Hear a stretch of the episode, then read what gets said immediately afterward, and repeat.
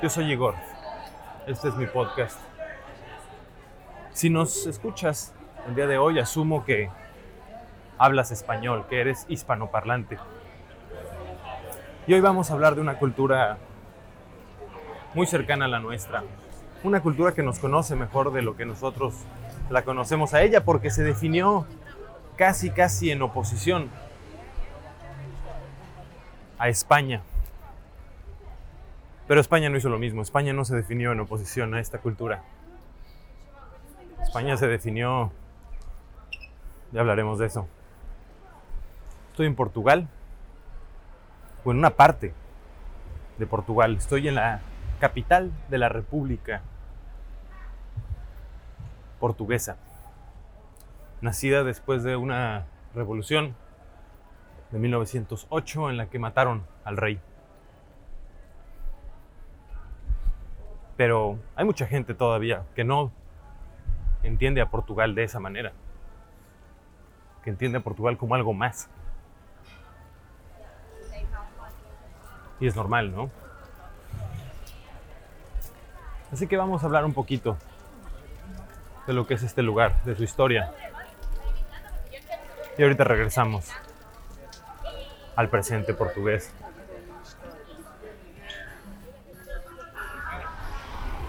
Hay algo aquí que me recuerda sorprendentemente a Irlanda. Una sociedad volcada hacia el Atlántico. Pero antes de que el Atlántico fuera un mar interior, un mar con tráfico, era el fin del mundo. Y la identidad de esta tierra se construyó por siglos y siglos siendo eso, el fin del mundo. Todavía Irlanda tenía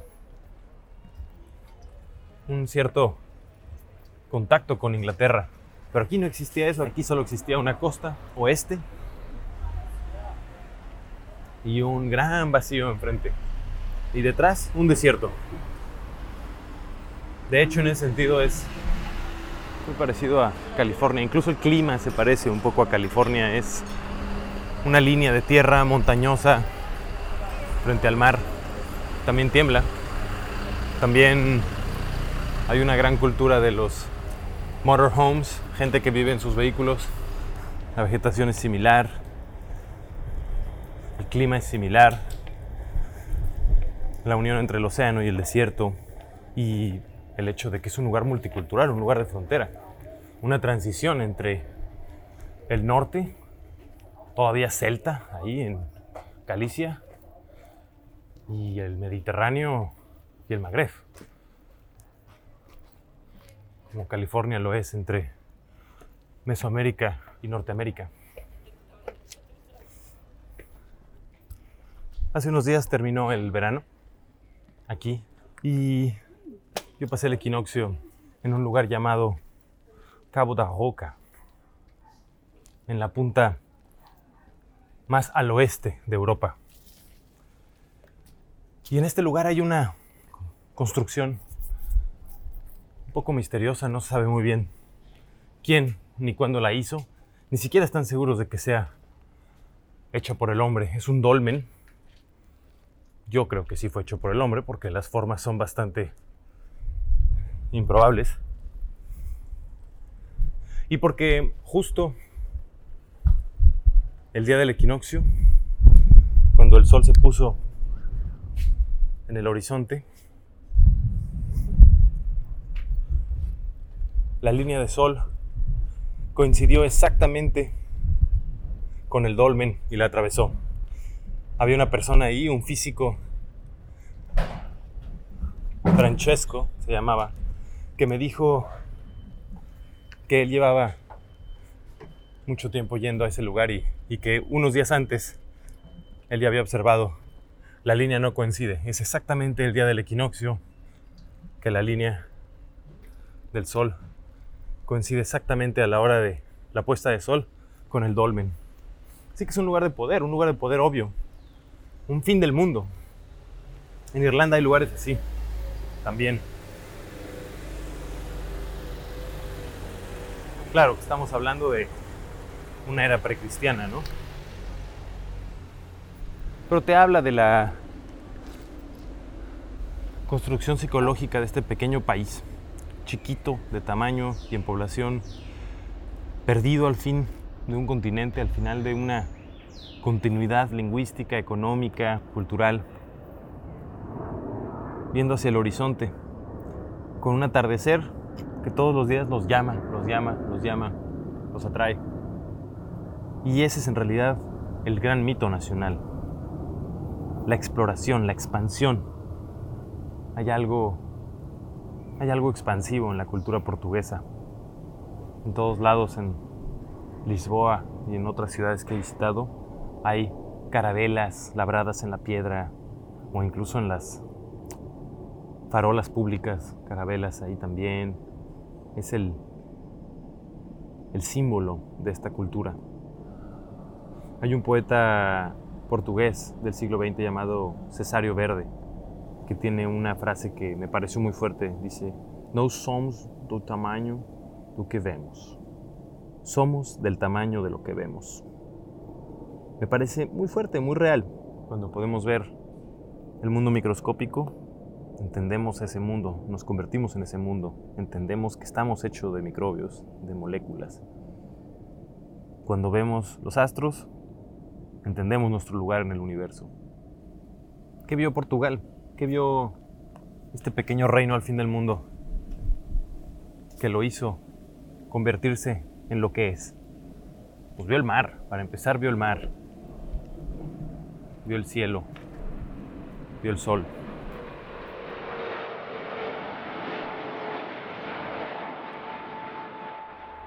Hay muy pocos, muy pocas culturas tan claramente identificadas con la navegación. El otro ejemplo claro es Inglaterra, con quien Portugal de hecho tiene la Alianza Luso-Británica, que es un tratado que remonta a 1373. Es el tratado entre dos naciones más antiguo de la historia, al menos registrado. Y es un tratado que se firmó de amistad entre las dos naciones para la eternidad, así la firmaron los reyes. Un tratado para toda la eternidad de amistad. Y que sigue en pie. Sigue en pie. De hecho, hablan un inglés impecable los portugueses. Eso es muy sorprendente. Tal vez se deba a eso. Sospecho que tal vez también se debe a, a la voluntad de no ser como los españoles y no encerrarse en su identidad los cines ponen películas en lengua original, eso también ayuda. Y son muy amigables, es un lugar muy amigable para el que no entiende su idioma. De hecho, es un límite para aprenderlo, pero lo voy a aprender. Así que los portugueses salieron a explorar el mundo desde hace mucho tiempo. Si no me equivoco, el primer punto que conquistaron fue aquí en corto, fue cerquita, fue la ciudad de Ceuta, en el norte de África. Que si bien no fue desde donde, desde donde organizaron la futura expansión, sí fue el primer gran golpe que dieron fuera de sus límites territoriales tradicionales, que, les, que los llenó de confianza, que los, los propulsó al frente de la escena europea como un país redoutable, se dice en francés, en español es temerario, de temer, no lo sé. Un país al cual había que tomar en cuenta. Un reino, no había los países como tal, pero un reino al cual había que tomar en cuenta. Fueron los primeros en explorar África, en darle la vuelta, en explorar Asia, los primeros en llegar a Japón, con quien tuvieron relaciones exclusivas por un siglo antes de que los corriera el emperador de Japón por las acciones de los jesuitas que eran misioneros y que de hecho tuvieron mucho éxito. Llegaron a tener una diócesis de Japón con 300.000 cristianos, lo cual era mucho, y que era una, una negación del código guerrero tradicional japonés. Fueron los primeros en llegar a India también y los últimos también en irse, tanto de India como de China. En India llegaron y establecieron la colonia de, Goa, en China la de Macao. Goa fue colonia hasta 1969 y Macao hasta 1999. Primeros en llegar, últimos en irse. Y su fortuna en Asia la construyeron en realidad de una manera muy distinta a lo que se dio después en los imperios británicos holandeses, franceses, ingleses e incluso el español. Porque los portugueses hicieron un mercado interportuario, o sea, compraban especias o materiales en un puerto africano, asiático o indio y los revendían en otro puerto, no lo llevaban de vuelta hasta Portugal. Su verdadera riqueza provenía de eso, de un mercado lejano a Portugal. Y esto promovió una mezcla, una primera globalización a la portuguesa, ¿no? Lusitana.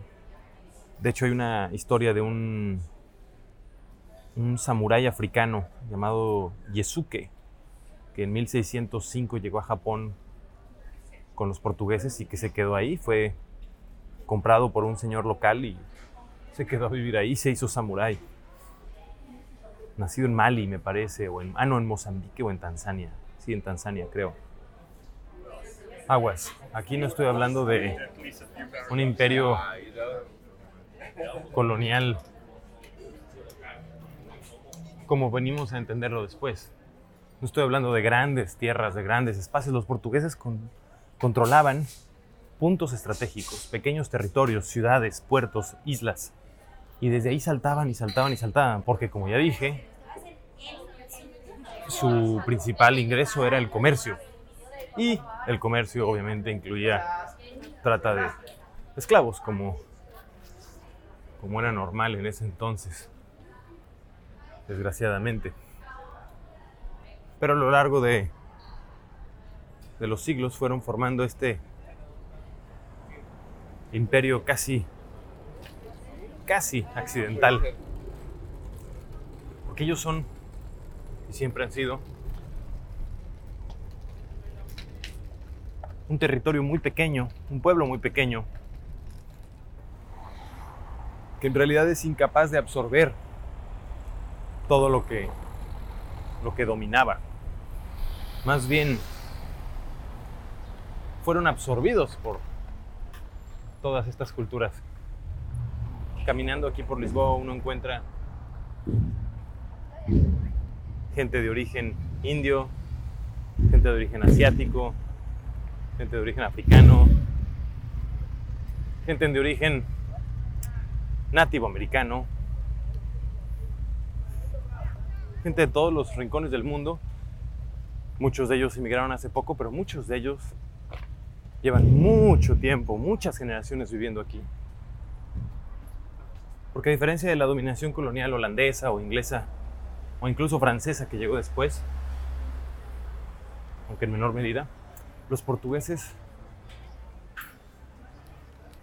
tenían un proyecto más allá de lo económico, que, incluía un proyecto civilizatorio a través de la lengua, la religión y la cultura. Un aspecto muchísimo más medieval, más marcado por, por las cruzadas que por el mercantilismo y el capitalismo del siglo XVIII y XIX. Y de ahí emerge un, un concepto muy claro en la identidad actual y que es de lo que hablaba cuando decía que esta es una parte nada más de Portugal. Ahí nace el concepto del quinto imperio. Los que conozcan a Fernando Pessoa, tal vez ya hayan oído hablar de esto. Fernando Pessoa es un escritor portugués de inicios del siglo XX que retomó propósitos de un, un religioso llamado Vieira, que también había escrito sobre esto. Este concepto del quinto imperio es la idea de un quinto imperio, como el nombre lo dice. Los cuatro anteriores Cada quien los define distinto. Algunos dicen que son Roma, Mesopotamia, los griegos, el cristianismo, el dominio anglosajón. Realmente depende de quién, quién hace el conteo. Pero en todo caso, Portugal es el quinto imperio. Y este quinto imperio viene a unir el mundo. Toma lo que los otros cuatro hicieron. Cada uno de los anteriores tuvo un rol. Un dominio económico, un dominio militar, un dominio religioso. El quinto imperio viene y une todos. Y une al mundo a través de la cultura, precisamente. De la lengua, de la comida, de la música, de la religión. En realidad es una versión medieval de lo que hoy en día los gringos o los franceses intentan, ¿no? Los gringos lo intentan a través de, de la economía, los franceses a través de sus territorios de ultramar. Tienen todo este concepto de, de que Guyana es Francia, por ejemplo, o Nueva Caledonia es Francia. Pero ellos se refieren a derechos, derechos sociales, al voto. Los portugueses no traen esta onda. Aquí había un rey. Y el reino fue lo que organizó este país por siglos. Pero a pesar de que hayan perdido a su rey, cuando el rey muere, nace el Estado Nuevo, el Estado Nuevo, creado por un dictador llamado Salazar. Muy interesante persona porque, aunque es contemporáneo de Hitler y Stalin y Mussolini y Franco, también es muy distinto a ellos. Para empezar fue electo. Pero bueno, aún, aún en este Estado nuevo continúa esta idea de Portugal como, como una unidad incluyendo lo que no está aquí, incluyendo la, la parte lejana, incluyendo Angola, incluyendo Brasil, incluyendo Goa, incluyendo Macao. Hubo otras tierras que tuvieron y que perdieron, ¿no? Como las Malucas, Indonesia, Australia fueron los primeros en llegar, pero bueno, por lo menos las que ya nombré sí son, sí eran portuguesas en ese entonces. Y aunque ya no era el reino de Portugal, se seguía considerando todo como una unidad. Muy distinto de lo que sucedió en España. España, en realidad, cuando conquista los territorios americanos, no existe como tal España. España se se une mucho tiempo después. Podríamos incluso argumentar que todavía no está unida, ¿no? Ahorita, hace unos años tuvimos el conflicto catalán que sigue ahí latente. Los vascos también tienen un movimiento separatista. En realidad España, tal vez, si podemos decirlo, nació con la independencia de sus colonias. Antes de eso era el reino de Castilla que dominaba a todos los demás y que impuso su idioma y contra el cual existía y existe aún un resentimiento. Y existía el imperio español. Y los catalanes podían ser miembros del imperio español como los argentinos eran miembros del imperio español. Y quizá eso funcionaba para ellos.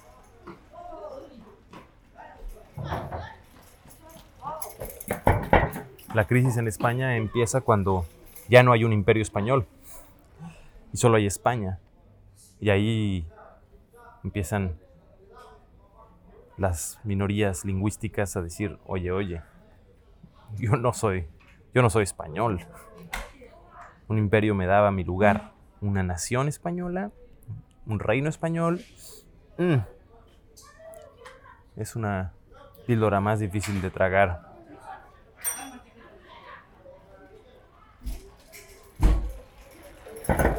En cambio, Portugal siempre tuvo una unidad política anterior incluso a, a su imperio. Podríamos decir que es uno de los reinos peninsulares, como lo fue Andalucía, Castilla, Aragón. Fue el reino peninsular que no se unió al proyecto ibérico español o castellano, para ser más preciso, ¿no? Entonces ellos guardaron su, su unidad, pequeños, chiquitos, preexistentes a todo tipo de exploración, y desde ahí se empiezan a expandir. Pero precisamente son tan pequeños que no pueden pretender una transformación total de los lugares a los que llegan porque ellos mismos no son suficientes. Entonces tienen que aceptar las transformaciones que llegan de los lugares a los que conquistaron también. Y eso es lo que los vuelve tan diferentes tanto de la colonización española como de las colonizaciones europeas posteriores. Ese es el concepto del quinto imperio. Esa es la idea de Portugal como algo más. Algo más que no está aquí. Algo más que está en otro lado. Del otro lado del mar. O en otro tiempo, ¿no? En el pasado tal vez también. Portugal es una idea. Y cada quien se la imagina distinto. Hay una poeta portuguesa que habla de la forma en la que los portugueses recuerdan su pasado. Se llama María Isabel Joao y tiene una frase que dice, recordar no es un acto neutro. Y esta decisión de recordarse a sí mismos como algo expansivo, como algo abierto, como un proyecto inacabado, habla del pasado, pero también del presente, también del objetivo actual, de la identidad actual, de querer ser más y de no cerrarse y no encerrarse en lo que son. Tal vez por eso hablan también inglés, ¿no? Todo el mundo puede llegar. El aeropuerto de Lisboa está cercano al centro de la ciudad y uno puede escuchar los aviones despegar y aterrizar sobre la ciudad todo el día. Son como las nuevas carabelas, trayendo y llevando gente. Hay una gran comunidad de expatriados de todo el mundo. Y yo puedo notar eso tal vez porque porque vengo de México y he podido entender algo de mi propia cultura al, al entender este pequeño país europeo que se entiende a sí mismo como extraeuropeo.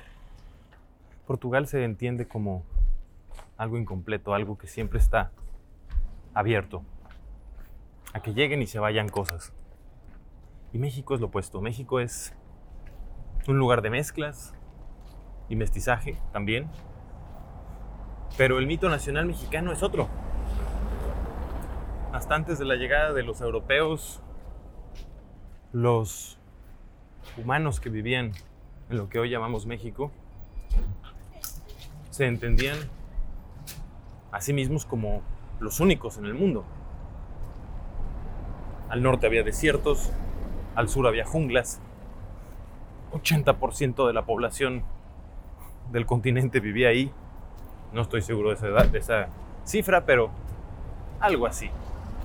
Mesoamérica era el Mediterráneo, era el centro de la civilización en el continente. El nombre antiguo para llamar al continente era Anáhuac. Quiere decir en náhuatl entre dos aguas, tierra entre dos aguas. Eran una unidad, es decir, que se entendían como el mundo, la unidad. Para un lado había mar, para el otro también. Todo sucedía ahí. Y su ciudad capital, México, Tenochtitlan, o México a secas, se encontraba y aún se encuentra en el centro de ese territorio, a 2.500 metros sobre el nivel del mar, a 700 kilómetros de la costa más cercana, arriba, arriba en las montañas, lejos del océano, la ciudad existía antes que el país. La ciudad le dio nombre al país. La ciudad se convirtió en la capital del país. Y el nombre de la ciudad, México, quiere decir el ombligo de la luna. El ombligo, el centro, el origen. Un ensimismamiento total, ¿no? Algo cerrado, algo completo, algo armónico, que de repente fue inseminado por unos conquistadores bastante cojonudos, tío, que llegaron a, transformar todo, ¿no? Y dieron origen a un mundo nuevo. Pero en esencia es opuesto, porque esta mezcla fue vivida y aún es vivida como algo traumático, como algo violento. El mito nacional en México es la conquista. El mito nacional en Portugal es la exploración. Uno se va, otro recibe. Y no creo que España sea igual. No creo que España sea igual. España es más grande, es más complejo, es mediterráneo, es más reciente incluso. Tal vez el mito nacional en España sea otra cosa. La reconquista, diría yo, fue en realidad llevada a cabo por ellos. Así que tal vez eso es más fuerte, ¿no? La conquista como tal. En todo caso. Opuestos que se complementan, como siempre. Y no pretendo, no pretendo suavizar la mm, herencia colonial portuguesa. Evidentemente hubo un trato de esclavos que duró siglos, hubo explotación. Y eso tampoco quiere decir que todas las atrocidades del pasado se hayan terminado ya, ¿no? Estoy caminando ahorita al lado de un muelle repleto de cabañas hechas con pedazos de basura y de tela y de bardas donde viven vagabundos, inmigrantes. Porque claro, todas estas antiguas colonias han y siguen enviando hordas y hordas de personas que buscan la vida en este lugar y que no caben en el sistema muchas veces o caben en el sistema como parias, como como los invisibles, ¿no? Esa es su función, ser invisibles. Muchos tal vez trabajan de forma ilegal, muchos Tal vez no trabajan también, ni siquiera eso. Así que también está ese aspecto, ¿no? Ese legado de la colonización, de la expansión. Este lado B del Quinto Imperio. Y una cosa más que me parece una increíble coincidencia entre la mitología mexicana y la portuguesa es, volviendo a la idea del Quinto Imperio, la coincidencia con el con el mito del quinto sol de los aztecas. El quinto sol era el sol en el que ellos vivían. Había habido cinco soles, cada uno representaba una civilización que se había terminado el quinto sol era el suyo y llegaría a su fin y llegó a su fin. Así que el quinto imperio quizá es un poco el que vino a sustituir y a terminar y a cumplir la profecía del quinto sol. Bello, ¿no? Las complementariedades, tío.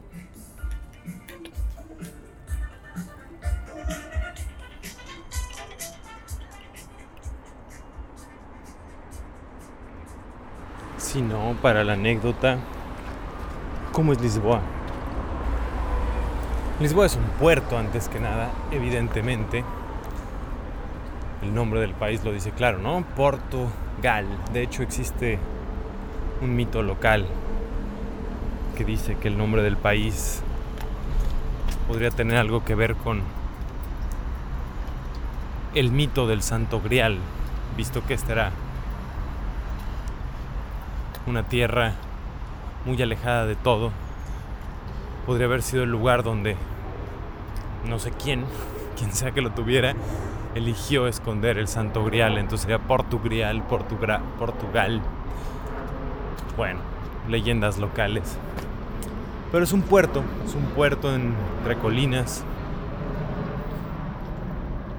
una arquitectura muy rica y a la vez muy decadente.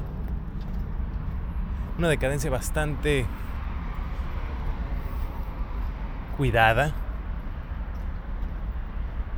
No es La Habana. Pero tampoco es una de esas ciudades italianas o francesas mantenidas impecables, ¿no? Y es agradable, es agradable que no sea tan tan nítido y tan limpio todo. Cuando uno se pasea entre tanta riqueza tan vieja, hay algo desconcertante cuando la tienen demasiado impecable. Como que la decadencia le da un poco de humildad a la a la fastuosidad de otras épocas. Hubo riqueza, pero se acaba y ya, ¿no? Llegan otros tiempos también muy buenos, pero ya no de una bonanza infinita. Tiene fin, tiene fin la bonanza. Cuando uno visita una ciudad, cuando yo visito una ciudad moderna, rica, bueno, pues sí, ahí está, la abundancia sucediendo en tiempo real. Pero se acaba, como todo. Se acabará. Veremos cómo envejece Dubai, ¿no? Y Lisboa tiene esta, esta gran riqueza, esta gran abundancia suavizada por el tiempo. Algo de caos, porque también, como digo, es un puerto y los puertos son, son así. Son capas del tiempo. Llegan muy directas las influencias. Y se acaban muy rápido los edificios también en contacto con el mar. Así que todos los puertos que conozco son son un poco caóticos, son un poco sucios y suelen acumular edificios de muchos estilos de forma más o menos desordenada, ¿no? Hay un lado muy hipster de la ciudad. La ciudad está muy de moda ahorita, es como un nuevo Berlín. Entonces, muchos extranjeros, muchos ingleses, muchos alemanes, muchos polacos, gente del este de Europa pero se siente. Se siente el tiempo, se siente. Se siente la revolución realmente, se siente que ya no hay realeza, se siente que ya no hay monarquía, que ya no hay nobleza. Hay, hay en la sociedad gente que se reivindica noble, evidentemente es un país muy pequeño, ¿no? A diferencia de, de Francia o de España, donde la realeza, la monarquía, la nobleza se diluye en un número mucho más grande de habitantes. Aquí son unas cuantas pequeñas ciudades. Lisboa tiene dos millones de habitantes. Tres tal vez contando toda la mancha urbana. Se conocen todos, ¿no? Así que hay eso todavía, pero se siente que hace un siglo que pasaron otra cosa. El último rey, don Carlos, que les dije, eh, es muy apreciado otra vez, ha como regresado, hay estatuas suyas, hay publicaciones. Pero el palacio real está bastante abandonadón. Tiene un lado que le reconstruyeron nuevo, con otro lenguaje arquitectónico. Está en un barrio bastante jodido, relleno de departamentos pues bastante feos y sucios. Entonces siente que hubo una popularización, no sé cómo decirlo. Sé que hay una palabra mejor. Se vulgarizó el poder, se, se profanó algo, se profanó una idea. Y para bien también, para bien. Le da a la ciudad un ambiente muchísimo más relajado, y accesible. Esta onda urbana, europea, amigable. Amigable.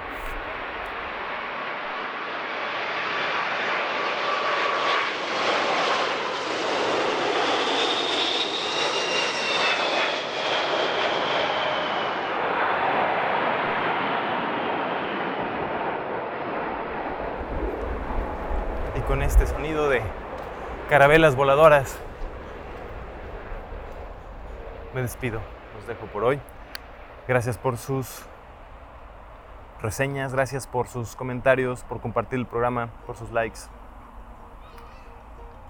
Obrigado. Desejo a você um ótimo dia. Até a próxima. Espero haber dicho eso bien. Desejo a você um ótimo dia. Até a próxima. Não, não lo dije bien.